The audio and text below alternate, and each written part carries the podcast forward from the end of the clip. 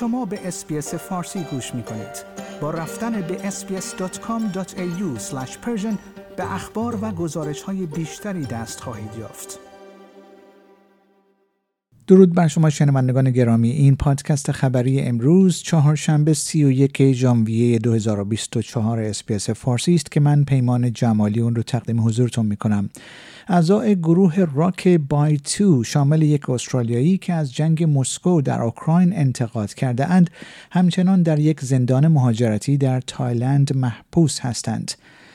الکساندر اومان معروف به شورا بی تو که تابعیت استرالیا، روسیه و بلاروس را دارد و در ملبورن زندگی کرده است، یکی از اعضای این گروه موسیقی است. بنا به گزارش ها برنامه برای اجازه دادن به اعضای گروه برای پرواز امن به اسرائیل ظاهرا در آخرین لحظه به حالت تعلیق درآمده است و این گروه می‌گوید اطلاعاتی در دست دارد که دیپلمات های روسی مسئول آن بودند. نوازندگان بازداشت شده یک گروه شامل شهروندان روسی و همچنین شهروندان دو تابعیتی روسیه و سایر کشورها از جمله اسرائیل هستند. مؤسسه استرالیا یک نظرسنجی در اواخر ژانویه انجام داده است که یافته های آن نشانگر آن است که 58 درصد از رای دهندگان از افراد دارای درآمدهای متوسط به پایین که از تغییرات مالیاتی پیشنهادی سود بیشتری می‌برند حمایت می کنند. تنها 25 درصد از رای دهندگان به جناح اطلاف و 33 درصد استرالیایی هایی که بیش از 200 هزار دلار در سال درآمد دارند خواستار حفظ این سیاست به همان گونه که در ابتدا توسط دولت سکات موریسون نخست وزیر پیشین استرالیا تصویب شده بود هستند. در همین حال بر اساس گزارش اداره آمار استرالیا تورم در سه ماهه منتهی به دسامبر 6 دهم درصد و در سال گذشته 4 و یک دهم درصد افزایش یافته است. این میزان کمتر از آن چیزی است که اقتصاددانان پیشتر پیش بینی کرده بودند. اقتصاددانان پیشتر افزایش سه ماهه تورم معادل 8 دهم درصد و افزایش سالانه معادل 4 و 3 دهم درصد را پیش بینی کرده بودند. شرق ایالت کوینزلند روز گذشته تحت تاثیر آب و هوای شدیدی قرار گرفت. این امر موجب وقوع سیل و ایجاد خسارات گسترده شد. برق هزاران نفر در این ایالت قطع شد و بیش از 20 مدرسه تعطیل شد. منطقه مورتون بی و سانشاین کوست از جمله نقاطی بودند که بیشترین آسیب ها را متحمل شدند. در حالی که لاکیر ولی در غرب نیز به زیر آب رفت. بر اساس گزارش ها تنها در بری پارک ده ها خانه آسیب دیدند. ستیون مایلز نخست وزیر کوینزلند می‌گوید مقامات در حال ارزیابی خسارات و آماده سازی قرامت هستند. مقامات بهداشتی در ایالت ویکتوریا می‌گویند که این ایالت نخستین مورد محلی ابتلا به آبل میمون را ظرف تقریبا شش ماه گذشته ثبت کردند. آخرین مورد ثبت شده این بیماری به سفر خارج از کشور مرتبط نیست و نشان می‌دهد که انتقال محلی ممکن است رخ داده باشد.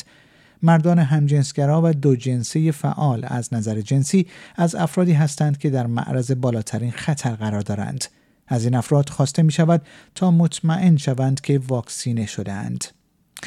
جو بایدن رئیس جمهور ایالات متحده آمریکا می‌گوید که تصمیم گرفته است به حمله پهبادی که منجر به کشته شدن نیروهای آمریکایی در اردن شد واکنش نشان دهد آقای بایدن اگرچه جزئیات بیشتری در این باره ارائه نکرد رئیس جمهور ایالات متحده می‌گوید ایران در حمله هواپیمای بدون سرنشینی که منجر به کشته شدن سه نظامی آمریکایی و زخمی شدن 34 نفر دیگر شد شریک است. در همین حال پت رایدر سخنگوی پنتاگون نیز اذعان کرده است که هنوز پرسش هایی وجود دارد که باید در مورد حمله هواپیمای بدون سرنشین که منجر به کشته شدن سه آمریکایی در اردن شد به آنها پاسخ داد.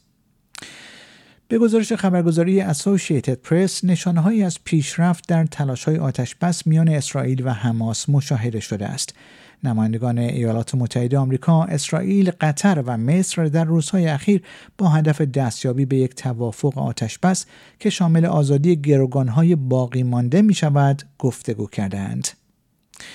بر اساس پستی که آقای ایلان ماسک در صفحه اکس خود منتشر کرده است شرکت ایلان ماسک نورالینک نخستین تراشی مغز خود را در آخر هفته در یک بیمار انسانی کاشته است این دستگاه تقریبا به اندازه یک سکه بزرگ است و برای کاشت در جمجمه طراحی شده است و سیمهای بسیار نازکی مستقیما به مغز فرد می روند.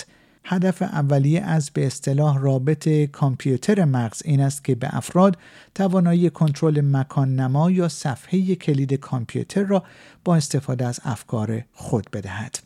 شنوندگان گرامی پیمان جمالی هستم و این پادکست خبری امروز چهارشنبه 31 ژانویه 2024 اسپیس فارسی بود که اون رو تقدیم حضورتون کردم.